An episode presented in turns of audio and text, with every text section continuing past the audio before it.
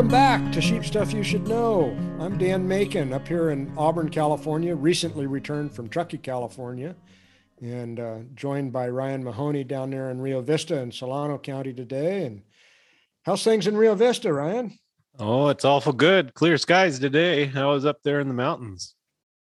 Actually, we had clear skies today too. I think all that all that Tahoe smoke is blowing over to Nevada today. It's a good thing you're not over in Austin today. Oh man, yeah. Nasty over there. I feel bad for the mid-state guys. They've just been inundated with all this smoke for the whole summer. It's been bad. Last, I think it was last year, we had all north wind and it was all stayed in California. And Yeah. Now this year, it's all going out.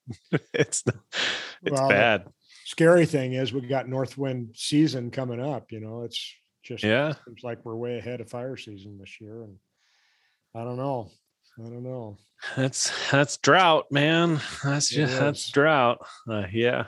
It is. What's going on in Rio Vista? What have you been doing since you got back from the wool growers convention? Oh man, I, it's been uh well, we're running around, we're calving, and so we're we're really getting into that. And of course, uh, the definition of an abortion is a premature, uh, uh, you know, a calf born prematurely, which means it's born before the due date, which means they all happen right before you start calving or right the first couple of weeks of calving. So we've been chasing around trying to track down all that stuff. I think we sent four to the labs to try to figure out what's going on and on different things and it's been it's been a lot of fun and then that combined with um, we're doing our final preg scan in here tomorrow for our our second round and Yeah. that's coming up and kind of now it's time to go through all the lambing barns and make sure everything's prepared. I bought all my bedding yesterday for our uh, for our lambing jugs and Oh, cool. got the hay got the hay pretty much bought.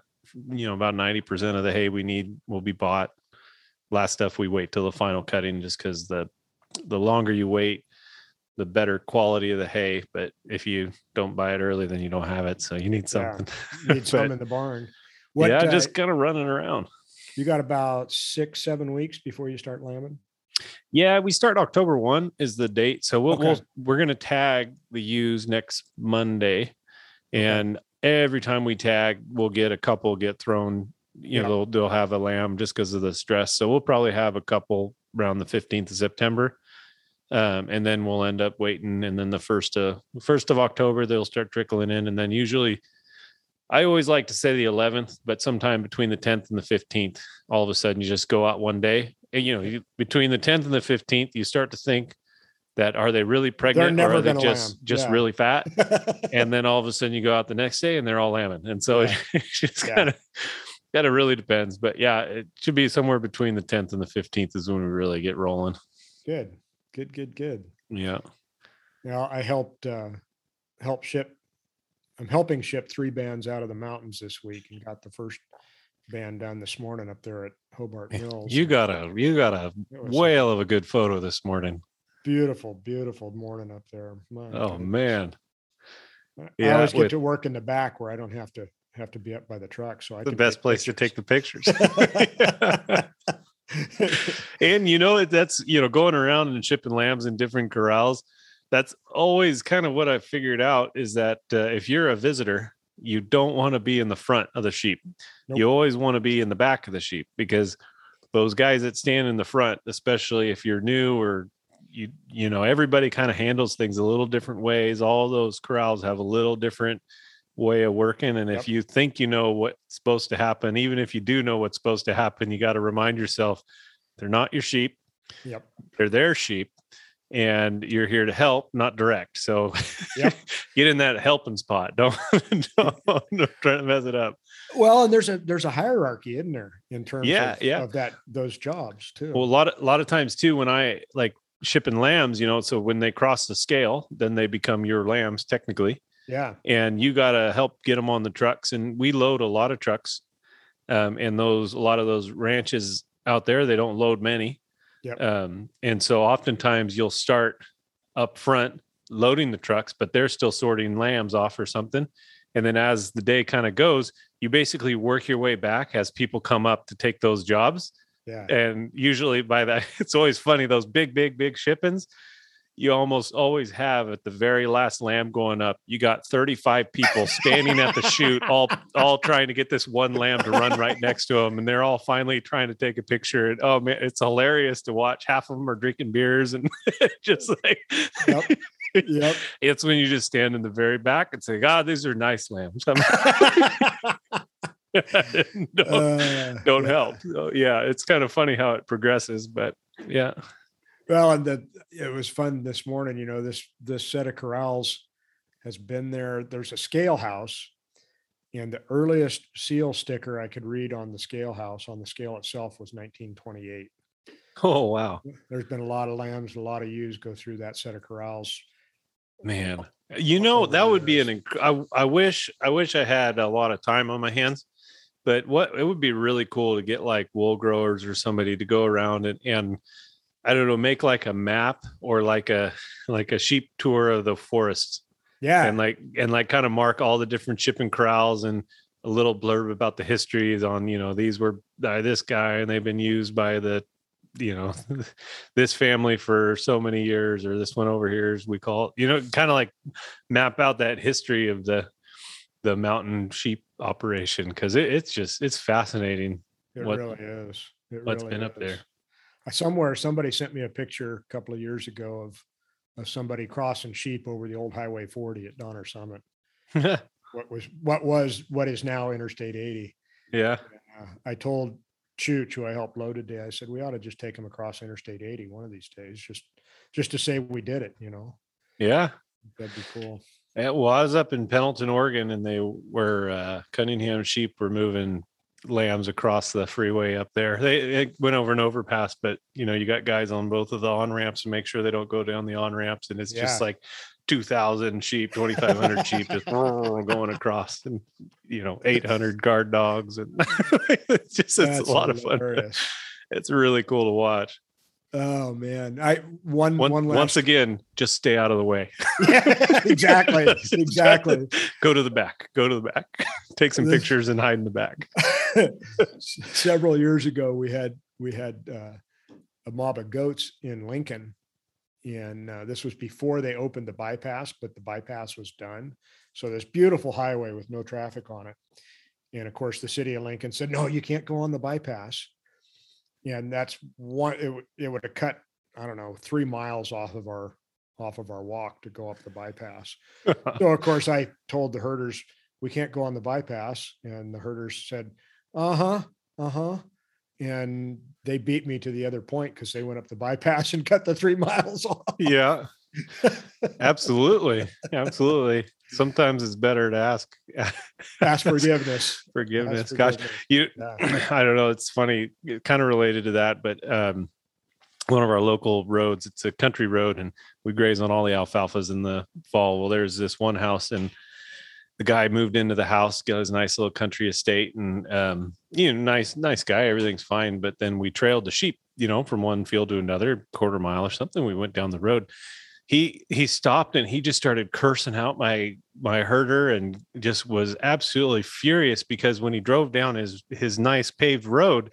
the sheep poop you know flicked up and got the you know got the inside of his fenders of his lifted uh lifted ford f-150 dirty that he was going to take to the mall. I don't know you know it was just it's hilarious how like as that as that urban rural interface kind of grows together kind of the some of the issues that you never would have thought like would even be an issue just they, they slowly become one. I don't know it's amazing because is. you know that manure i mean i grew up on a country road and between us and the hamiltons we gosh we'd have uh, we'd have sheep on that road every week. And uh, there was always trails and you'd always see when it was fresh or when it was old and you just yeah, it was part of life. That, yeah, exactly, exactly. We we occasionally move sheep across or up a county road here, and um, it's harder there with all the bends in the roads though it is. We got to have people at both, you know, at both ends. yeah and um, 99% of the people will, are content to wait and they'll get out of their car and take pictures or something like that but it only takes one jerk to kind of ruin your whole day I remember that my favorite one was uh, well, there's so many stories there, and there's some bad ones, but this one's kind of funny. they uh, we were moving young pairs, so we were lambing at Goose Haven, and we were moving these young singles, um, just you know, not very far at all, but we had to go across the road to to get there. And, to, and so we're slow. moving the sheep. We got everything on both sides, and all of a sudden, and the bunch is fairly spread out. You know, we don't have them tight because they're pairs. We want to keep them together and Yeah. move really slow. All of a sudden, over the over the hills comes like three cars going like 60 miles an hour and we're just like oh my gosh and we just we take the sheep and we're just like pushing everything off the road and we're just like as quick as we can getting it get them off the road so that way these guys would fly through. They ended up slowing down to like 35 40 still went through the sheep and we were just like what are you doing? They're terrible. I can't believe you'd be so stupid. And they were looking out the windows with their pictures and cameras and phones and had the biggest smiles on their face and we're just like click click click click click. Let me take the picture. This is the greatest day ever. We're just like you almost killed everybody. Ah, yeah it's pretty fun. So and nothing got hurt so it all worked so it out all but- worked out okay. yeah but don't, don't drive through sheep. At you know 40 I'm miles an hour that's a terrible sure- idea. I'm sure there are stories around Auburn about the crazy sheep guy that yelled at me on my way home today. You know, yeah. Uh, yeah. Yeah. Oh, and it's well deserved too. I mean you know you got to understand it's similar to like caltrans or any of those jobs where people are working close to traffic. You don't realize how strong and fast a car is. That's absolutely right. you know one little tiny rock flicks up off a tire can kill you so it's Do you- often not yeah Do you guys still we in Placer County? There's still a, a local ordinance on the books that says um, livestock have the right of way on county roads. yeah we're, we still have that it's a right to farm deal and you can put a tractor and Yeah. you can put a put livestock and you can do it on highways too i believe around us Yeah. too Yeah. so Yeah. they don't listen you know cars don't respect it No. especially on the highways the highways we really we avoid the highways pretty much Yeah. like the plague Yeah. Um, last time we crossed highway 12 we had a semi truck almost drive through the sheep. We had flaggers on both sides and we are trying to stop him and he actually pulled out into the other lane to try to pass us and then he like came over the little knoll and slammed on his brakes as the sheep were in the middle of the road. I mean it was scary. Oh man. um, so yeah we haven't and that was maybe seven years ago. We haven't crossed 12 yeah, I don't blame you. Yeah, they put in a roundabout though by Richard Hamilton's place, and that's Yeah. actually really nice for him because the, everything has to slow down already for the roundabout. So he just walks a sheep across the roundabout, and everything's fine. it's a lot easier for him. Maybe you can get one put in out in front of your place too. I know something. I, then I'd have to drive through it. They're annoying. Uh, Uh, that's yeah. fun. But we got a good solid 20 minutes of banter there. I, I think we pretty better jump into the topic if we're We- going to cover anything today. we we probably ought to, huh? We probably ought to jump into what we were going to talk about. yeah, although this is fun, I can keep going. well, I think we need to do another um, another one with all of us in one spot live recording. That Maybe was that's really Maybe that's was how we go fun. visit all those old corrals. Maybe we just do a road trip. Yeah, there you go. That'll be fun. Yeah, That'd be a lot of fun. yeah. So I, you may you may just this topic may end in in a one word answer with you, but uh, we'll see how it goes. We talk a lot about drought plans and and drought contingencies and all the things we're doing to respond to drought. But it seems to me it might be equally as important to talk about how we come out of drought, to, to have a plan for when we're going to pull the trigger and what types of things we're going to do when when things get better and, and kind of what the priorities are. So I wanted to talk a little bit today about, um, you know, at some point it will rain again and we will grow grass again and we'll have plenty of feed again. Um, what are kind of your priorities when we get back to that point? And I guess maybe the first question, Ryan, is how do you know the drought's over? What what will you look for to ter- determine the drought's over for you? So I I don't I've never looked at drought or flood as finite. I just I you know like I I don't really say oh the drought's over June 3rd 2022. To me it's more of a you're always when you're operating you're always dealing with this this change. I mean it gets back to that like rainfall in the city of Vacaville, you got a 3% chance of hitting average. So you have right. a 97% chance of being drought or wet. So um, rather than worry about or look at here's the date we're over or here's the date we're in it, it's more just, I mean, we were we were living drought before drought was declared, and right. we'll be not living drought before it's lifted, just because we're going to be the first ones to react uh, because we're closest to the ground, right? So, right, and I think right. that's true for any any sheep ranch. So, I think that's uh, yeah, that to answer that first question. But I really, I think you that's a really good topic to talk about. How do you anticipate? We've been struggling with that, and I've been really trying to be as smart as we can about that.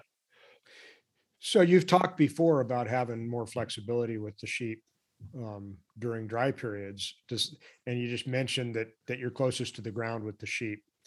What does that mean? Are you are you going to will you respond with your sheep operation when things kind of get back to normal first, and be more conservative with the cattle, or or how does that work? Um, so I, the first thing we've I've I've been thinking through this whole drought is this a really good opportunity to reset our stocking ratios mm-hmm. um, into something that we want to be. Um, we were strategic. I would say we were very strategic in our in our uh, drought plan or the, our destocking. The way we destocked our livestock um, was fairly intentional with the anticipation of moving things back this winter. Um, we had the worst drought we've ever had last year. We still got rain and we still grew feed. We ran out of feed early and I sold livestock late. So um with our D lower stocking numbers, when that grass comes, even if we have that same year we had last year, we should be able to move the majority of the livestock back and sustain it longer on our native pastures. So um, that's one of the things that we're thinking about now. Exactly how to do that it's is a really that's a big challenge, and and I don't know when the right time is either. If it rains in yeah. if it rains in October, and we get decent germination, and then it doesn't rain until March. I, I may move everything and then be stuck. Um, right. If it does rain and you end up too much, you could get some good growth if it doesn't rain until cold season. Uh, there's so many variables. It's really hard yeah. to have a. You just have to be aware, I think, and and and have a plan kind of for all scenarios. How um, far how far over the horizon do you like to look? Uh, when you're in drought, I think you need to look really close. Um, uh, the the other thing it makes a lot of people don't have the flexibility we have with our irrigated pasture right. which allows us to be more um, a little more aggressive in acquiring breeding stock since we've sold off um, you know i talk about kind of targeted destocking so we retained mm-hmm. 100% of our heifers this year and mm-hmm. bred them we retained 100 we were planning on selling a load of bred heifers this fall we didn't do that we retained them because we want that youth and they were already on our irrigated pastures um, we took our cows and moved as many as we could to the irrigated pasture, and then we sold a bunch. And so our our physical ranch destocking, I mean, we depopulated our hills 100% south of Highway 12 and about 40% down north of Highway 12. So we've had a huge depopulation in animal units in in the ranches that are most affected by drought. And so moving that, that livestock back, um, as we as we made all those moves once we sold our sold the cows bred cows we were going to br- sell and then we sold our ewes we were going to sell um, we immediately started looking at how are we going to replace these animals and are there any opportunities so we ended up buying some bred heifers a load of bred heifers and uh, we're currently looking at some bred ewes potentially and mm-hmm. if something like that comes up we're interested and going to look at it and see how we can bring it in because one of the biggest things we wanted to do or needed to do during drought is we didn't have any summer or fall feed. So if we can move that animal off in June and bring it back in October, we we successfully didn't have to feed it for X amount as long as the money turns at a reasonable ratio. Yeah. So yeah. I don't know if that answers the question. No, it does. Lot. It's It does. It absolutely does. And I think the other question it raises for me, um, and I, I, I have struggled with this in terms of recovering from from drought. Do I just do I go out and buy animals and replace the ones I sold, or do I have to make my own? Do I do I is there a performance dip if I go out and buy animals that aren't used to my system and my forage? So how do you kind of deal with those questions and and selling and then buying back in? So I, I, don't worry too much about adjusting to feed, um, mostly because we have really good feed uh, as far as just quality and variety of forage. We're in a real grassland type situation with a good, healthy variety of different uh, rangeland grasses and and clovers and legumes. So typically, when livestock come into our system, they're coming from a you know a high desert or they're coming from a rougher feed into yeah. a finer feed, so it's easier. You can take a you can't take a coast animal and put it in the mountain, but you can take a mountain animal sometimes and put it on the coast. You know, it's kind of that. Yeah. That yeah. kind of scenario. So we're we're pretty fortunate there, and so it's not a major concern. Um, the rougher feed you have, or the more specific type of thing. If you're custom grazing, you got to be right. super astute to what kind of animals you're bringing in and what their background is. Yeah. Oh, and that doesn't mean you can't do it. You just have to make sure you know what you're having and adjust them to your feed. Yeah. Supplement yeah. them right. Yeah, whatever you got to do. Yeah, um, and recognize that adjustment period. Yeah. Yeah. And what was the other question on that? You think I remember? Yeah, of course you do. I'm the one that forgets everything. no, um, I, th- I think you answered it. I think I think you know how you how you deal with buying animals back in and yeah. The the other thing too is is you really got to sit down and do your books uh, and let the books dictate what you need to do. Um, everybody's situation is going to be a little different. The risk tolerance is going to be a little different. The sheep market is at a record high, which yeah. means you need to be extra risk sensitive. Um, you don't want to borrow a lot of money to buy a bunch of high priced livestock right now. Um, but if you have cash, you can go out and buy them um, right. to replace that production and then figure it back versus you know if you overpay for a you know you sell a cow for 1600 and you buy a bred cow back for 1800 and um, then you sell the calf that year is that worth more money than retaining that truckload of animals or that that animal out of your own herd and getting that calf in two years after putting two years of expenses into it? Um, you know what's the better cost benefit scenario? And when you're in drought you have to be aware of your feed resource more than ever. So that younger animal that's going to take two years to produce is going to eat less than that larger pair, but you're not going to get paid as quick. So you got to, right. you just really have to do that risk analysis, and it's going to be a different answer for every ranch. Just do it. You know, take it's take the time yeah. to sit down and do it, and then if you got a friend you can bounce it off of. I think it's always really valuable to take your math and say, hey, this is what I figure. What do you see? Or what are my, where am I underestimating? Where am I overestimating? You know, where do I got it wrong? Do you guys do, do that internally? Yeah, absolutely. Yeah. yeah. Yeah. That's, that's, that's, that's all we do. I know better than that, but I know it's a big part of, of yeah, yeah, absolutely. You have to be really aware of, of how it's going to impact, especially small business cash flow is so important, especially yeah. with when you go into drought, it changes your business plan or your business model so drastically. And in do it does it by affecting your cash flow. So you got to really pay attention to your taxes and your cash flow and how that's gonna, you know. So are there some things that you look at in terms of cash flow or tax consequences coming out of drought that may be a little different than than thinking about going into drought? Or is it pretty much the same analysis process throughout?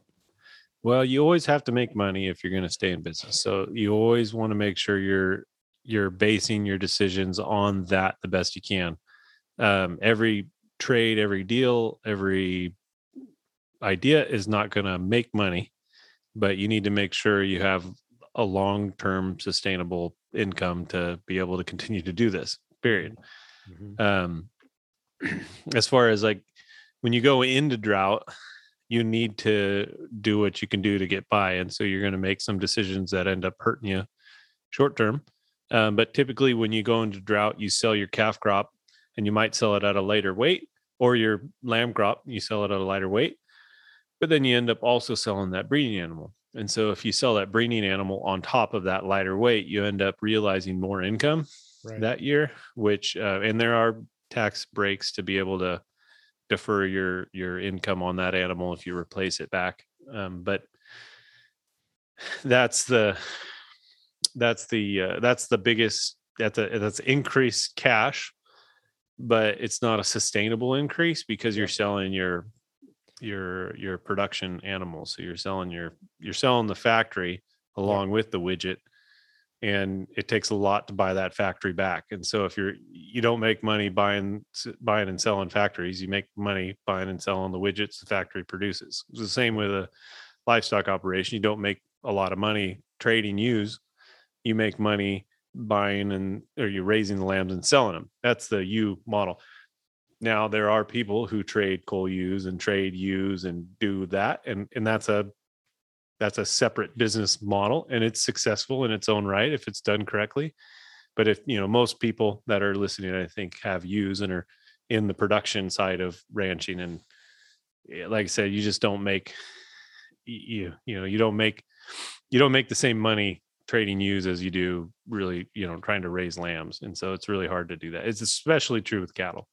With with lambs the ewe market to lamb values is a little goofy right now so you might be able to make an argument but yeah i think i think that applies across scales of operation too that that same principle applies at our smaller scale very much yeah you know i think that's that's an important point to make. Uh, yeah, I would say the smaller you are, the more aware of it you need to be almost. Yeah, I mean, you, I you, you, the margins are so thin in agriculture in general that you need to pay attention at all levels. But, um, but definitely, you know, if you're looking at it from a small, small, small standpoint, you really need to be aware of cash because you often don't have the ability to borrow. Yeah, on those exactly. cash short those cash short time frames. So you'll have to take it from yourself for your paycheck, and that that that can be hard. Yeah, and it should be honestly should be treated as if you were loaning your business money. I mean, exactly that back. Mm-hmm. So I think that's a that's a really key point. What um, is there? Are there things that you start thinking about as we get whatever normal weather is, but as we get more wet weather, are there any any um, things that you start looking for with new livestock in terms of health issues or any of those things that, that maybe isn't a, a problem in your base herd or your base flock, but that maybe you may be exposing new animals to in your system? Um. Oh well, I mean, you have foot issues in our country, um, yeah. and anything that bought in is going to be challenged. Um, we will we'll use Footvax and vaccinate best we can for everything. So that yeah. that's that helps. But um, but as far as uh, other pressures, I mean, it kind of gets back to that that I don't know my my it's one of my ideas, but uh, good nutrition solves so many health issues that as long as you keep that nutrition plan solid, you tend to be okay. Yeah. Um, regardless of what specific animal you're bringing in.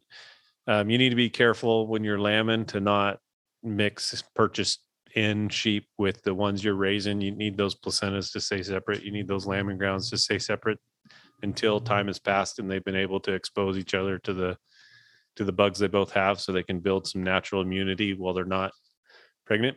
Yeah. Because you'll yeah. end up with some abortion storms and things. Um but once you get the lamb on the ground, um, you can pretty much mix them. At least in our in our experience, it, it almost doesn't matter at that point unless you want them separate for some other reason, uh, right. management reason, where you want to cull them, the new ones, a different way than the other ones, and you don't want yeah. to go through an auto draft. Yeah, right. Or don't have the capability to auto draft. What um, what about on the cattle? Are they a little little hardier, less susceptible to some of those things, or do you manage cows the same? Uh, I, I I I wouldn't say they're hardier. I'd say there's more vaccines that work better. yeah. So you know, yeah, you don't have to do the natural immunity stuff that you you have to do in, in sheep. You really have to work within the bounds of nature. Yeah. Whereas in the cattle, you're able to use a lot more vaccines to, to I mean, yeah, the list of vaccines available for cattle versus the the three available for sheep or yeah, it's a big discrepancy there. big big difference. Yeah, and you can't use the, you know, they're different bugs. You can't use the cattle vaccine in the sheep. So it, Right. you know, if you got that idea, don't do it. It's. Uh, Yeah, you could just, if you want, you can just send me a hundred dollars in the mail and not do it because that's pretty much all you're doing. Yeah. Uh, what um, does any good come out of drought in terms of of your operation or your system or your your genetics? Um, I mean, you you the last drought we went through. I mean, I feel like we came out a lot better operation. We came out with a lot. Uh, I mean, we improved our genetics tremendously. The the genetic core of our herd just took took you know huge leaps forward, and um, and and that was great. Um, that was one of the challenges this year is we didn't have quite the variety of genetics to sort through, so it wasn't as easy. We ended up just gate cutting the sales. We didn't we didn't sort like the previous drought. We ended up just kind of sorting and culling down through everything. Whereas this year we just had to gate cut right off the top because there really wasn't a Because everything was at that quality you wanted anyway. Right? kind of yeah and so it wasn't yeah it was just hard to it was harder to sort um you know i i think i think the other i I'd be curious your thoughts on this but i i think the pastures actually benefit from getting hammered once every every once in a while as long as you can give them the rest afterwards so like if we hammered these fields like we have this whole year and then we stay off it and let it grow for a month or two I- think that pasture is going to actually, I don't know. I think it could benefit a little. What, what are your What are your thoughts there? I I do. I think there is a difference between a severe graze and overgrazing. And that may seem like a nuance to somebody that's not out there managing livestock on a day-to-day basis, but I think there's some some real benefit in kind of uh, you know impacting that that nutrient and energy cycle to to the extreme provided you also give the extreme in, in terms of rest following that um, I think you can clean up a lot of problems in a, in a year like this if you're, you know, if you're doing an extreme graze. I don't. I don't have the stickers I used to have. Yeah, yeah, yeah. yeah. I mean, there's no yellow star out in the Montezuma Hills this year. It's all eaten. I So- eh, well, and and on top of that, I don't know about down there, but shoot, we usually get one of those late April, March, May rains that is a star thistle machine, Mhm. and I saw star thistle shrivel up before it flowered this year. So Yeah. maybe maybe there are a few silver linings in all of this. Yeah. I mean, a lot of the like star thistle in our area is going to be an ongoing management problem. There's nothing you can do, but it, I think it does help with, I think it, I don't know. That's kind of why I'm thinking it, it does help a little bit with those, those, um, those, uh, noxious weeds and some of those kind of thing. And it just getting that, getting that seed bed or getting the ground kind of reset, uh, it seems to always kind of help a little bit Oh, I agree. I agree. as long as you can get it the rest. So, and that's going to be hard. It's going to be hard to stay disciplined and hold the rest because if it starts raining and it, then you got to get off the irrigated pasture because the irrigated pasture gets wet and you'll ruin those fields. And so that forces you onto fields quicker than you maybe want to be. So I don't know. It'll be a fun, it'll be a fun balance. I'll be crying, pulling my hair out. I would love to have that problem to have early rain and I don't want, I don't like that problem either. I remember I had one, uh, one of our ranches is under six feet of water like five years ago and smoked our whole field. It was terrible. Took Well, me 3 years to get the clover back. you're lambing right now. You don't want you don't want a real wet October either, do you? No, but I'd love an inch. Yeah. Yeah. Oh too. man, if I could get some green grass. I love I love when the grass is green end of October. It it just lambing goes so smooth when you have that. And they're going all those pairs are growing right out in the hills and, and Yeah, it takes yeah. your takes your hay consumption and takes it from four to five pounds a day down to two. And yeah. I mean, it just yeah, it's a it's wonderful, and, it, and it's better nutrition. Right. Right. And better for better health wise and everything else. Yeah, yeah, absolutely.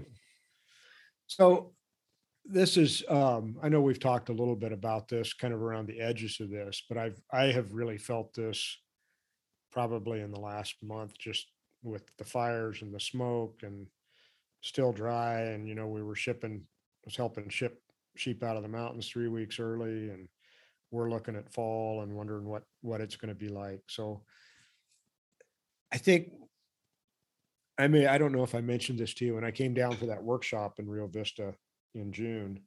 I got to thinking that we talk, we don't talk about resilience nearly enough in terms of ranch businesses. We talk about responding to disaster.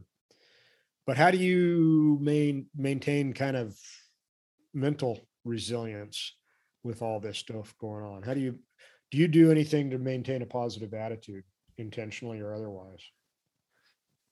Um, I mean, that's hard. It's it's hard. I think it's really difficult, and um, I'd be lying if I said it was easy and you didn't feel those the frustrations and the stress.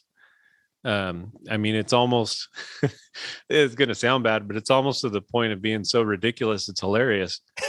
I mean, it's just like every day is another million acre fire that just yeah. jumps up overnight, and it's just you know the whole you know growing up as a kid, if you would have told me the in you know three quarters of the United States was going to be covered in smoke from California, I'd be like, you're you're yeah. you're you're silly.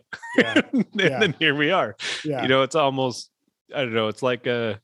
I heard it one time, like when you get over a trillion dollars, your brain just stops understanding the number and it's all just big. So one trillion and three trillion and five trillion really doesn't make you a difference. It's all just way too much yeah. kind of thing. Yeah.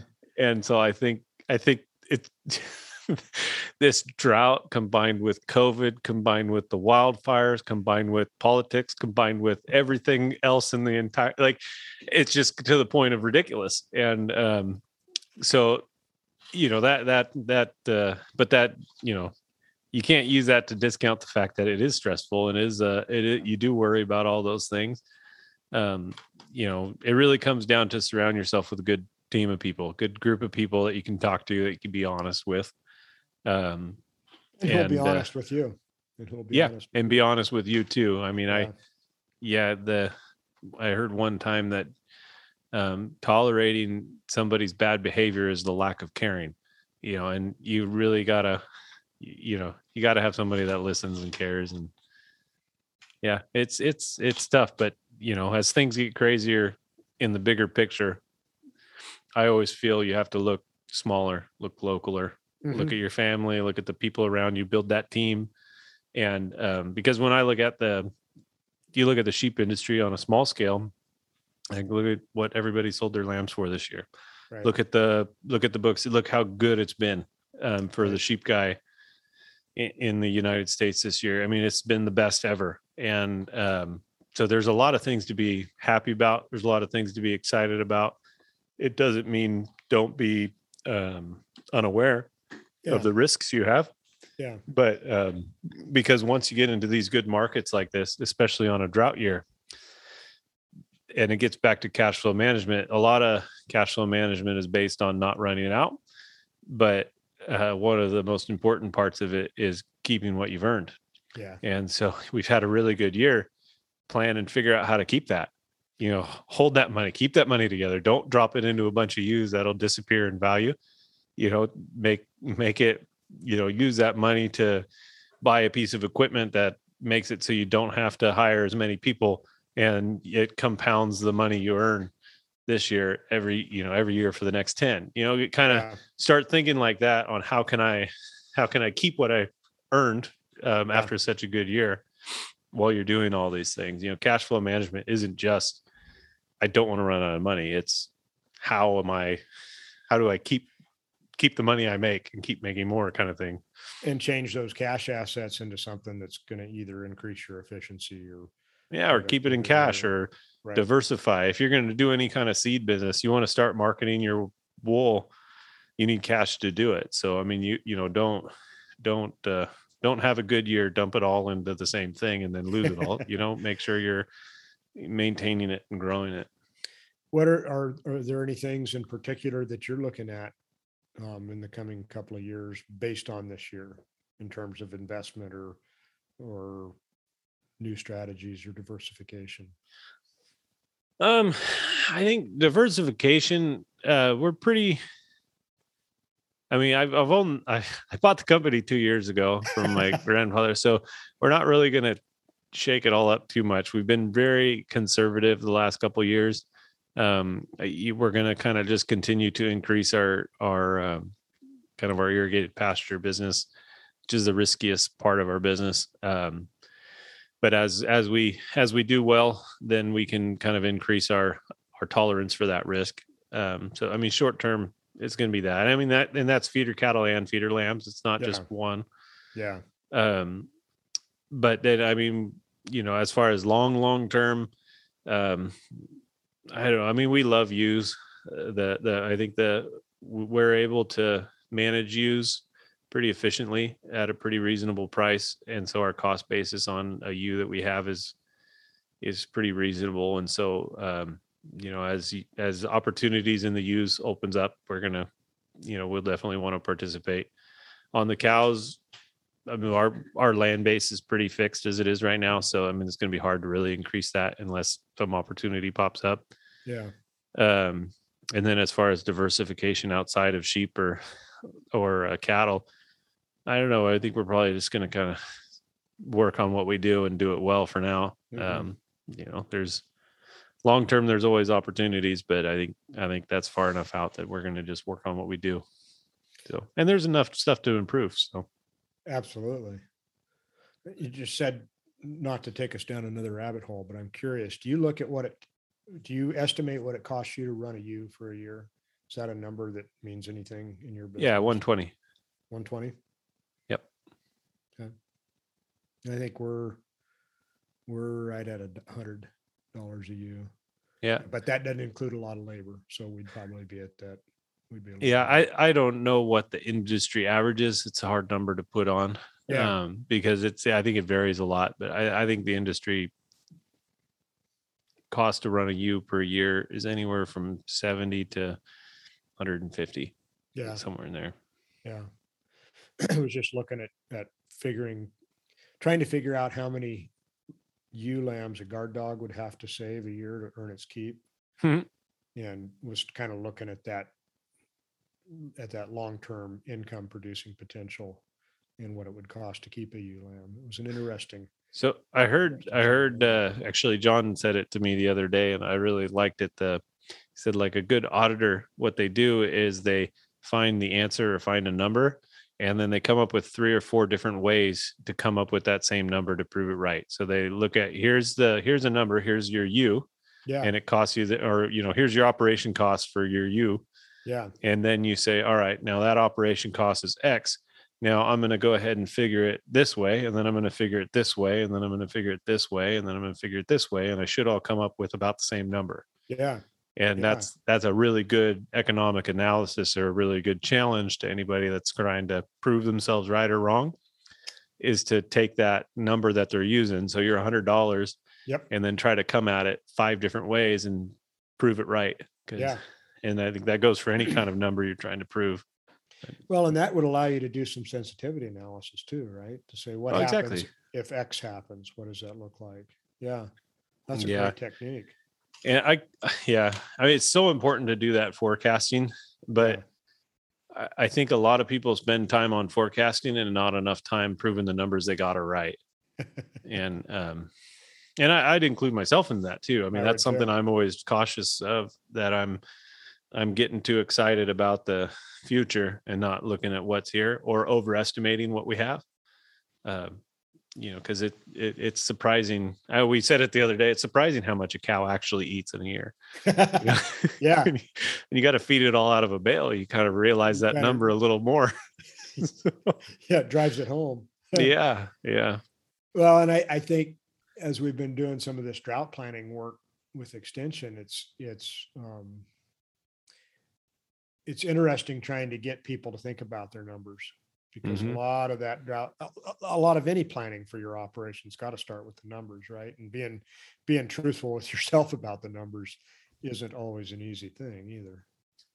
no, no, and I mean, and there's ideas that I really want to do, and i you know, and the numbers don't match up, and I just try to push through it, and it's a bad idea. You know, you really gotta. Yep. I mean, you don't. I don't know. Yeah, you you gotta you gotta find that balance, and um, yeah, you gotta just be honest with yourself and know what you're doing, because there's a lot of projects that are worth doing and subsidizing. You just have to know what you're gonna pay for it. So, if it's a conscious decision to subsidize. yeah, you gotta. Yeah, my grandpa, my grandpa always likes to say, you know, make you gotta be intentional about things. You know, Yeah. you gotta don't let things just happen to you. You got to make them happen, even if it's wrong. It's better if you made it happen because then you know why it didn't work. Whereas Yeah. if it just happens, you're just reacting and you're behind. Yeah, yeah, there's there's some good sports analogies to that too, right? Oh yeah, yeah, Yeah. yep. Yeah, absolutely. Yeah, the coach that the coach that doesn't go for it on fourth or one gets fired. The coach that went for it and failed stays around. yep, Yeah. that's right. That's right. Well, this has been really, uh, really helpful for me. Just thinking about how you're approaching the coming year, Ryan. I, we're not out of drought yet, but but we got to keep all those possibilities on our radar screen, don't we? Yeah, yeah. And I mean, and and you know, we might not don't don't look for someone else to say we're out of drought. Look look on your place and let those conditions Right. dictate what you're gonna do. Don't don't try to don't try to outguess it. And if they say we're out of drought and you're not, still act like you're not out of drought. and, if, and by the opposite, if they say we're still in drought, but you just got 12 inches of rain, well, you better you better start acting like you're gonna have mudslides. Gra- grass and water don't lie. yeah yeah so you gotta yeah you gotta just be honest with yourself and look small and Yeah. uh Yeah.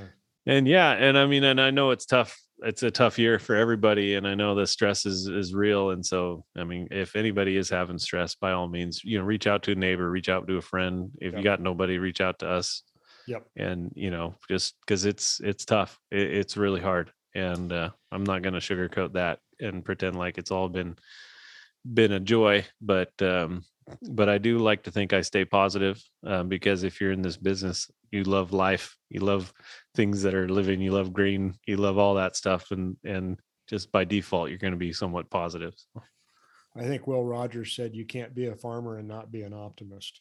yeah And I think that's that's true. It's hard to remember sometimes, but I think I think anybody that sticks with us for very long does it because they're always optimistic about something.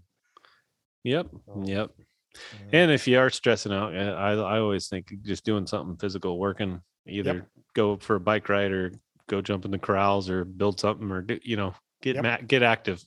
Get your so- hands dirty or get active, get your heart pumping a little bit. Yep, Yep. absolutely. Yeah. The worst thing you do is do what I did and just sit in front of a computer all day. That's Or- today. Yesterday I wasn't in front of a computer. Or drive all day or drive. Yeah. Yeah. Unless you're going to pretty country. It was, you know, going to Truckee is not. How far of a drive is it for you to Truckee? To the corrals from my door it's an hour and 20 minutes That's not bad. That's close. not bad at all Yeah, it's no. really close because it's like two two and a half for me to you.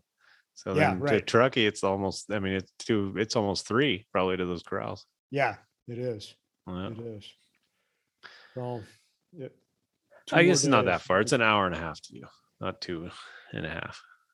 Yeah from from where you are hour and a half Yeah, I'm an hour to traffic, Sacramento, and then it's like a half hour, forty minutes to Auburn. If like you're that, at the right? right time of day Well, yeah, of course. Yeah.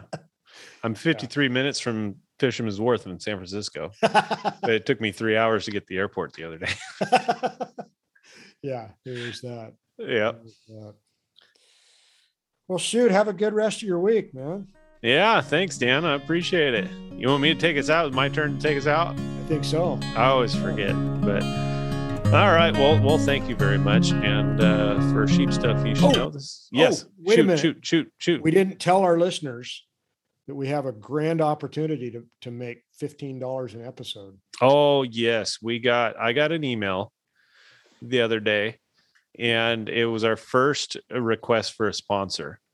and um, you know, Dan, Rosie, and I had a had a big meeting in John. We had a meeting. We discussed it at length, and we decided that that we would not we would not take it. We were very tempted, but we are not going to take the opportunity to sell our uh, sell ourselves out for fifteen dollars. We're remaining pure. Yes, it would have been it would have been fifteen dollars. So anyway, you know, if they would have said maybe 22 23 dollars, you know, total, so Eh, split three, it have to be divisible by three. So maybe 24. That would be like yeah, yeah, that'd be eight dollars each. Taxable. So take home would only be six. So we could we could almost buy a beer. Well, we could buy a half a beer at a ball game. Well, yeah, it depends on what ball game. Go to the A's, you buy a whole beer. you Giants fans. True. That's you true. Hoity-toity That's Giants fans true. That's true. with That's your twelve dollar beers. Those are, those are only eight. Yeah, and they're just exactly the same size. Yeah, yeah, exactly. So, all right, Dan. Well, thanks again. And uh, sheep stuff you should know. This is Ryan Mahoney and Dan Macon signing out. See you guys next time. See you, Dan. See you, Ryan. Thanks.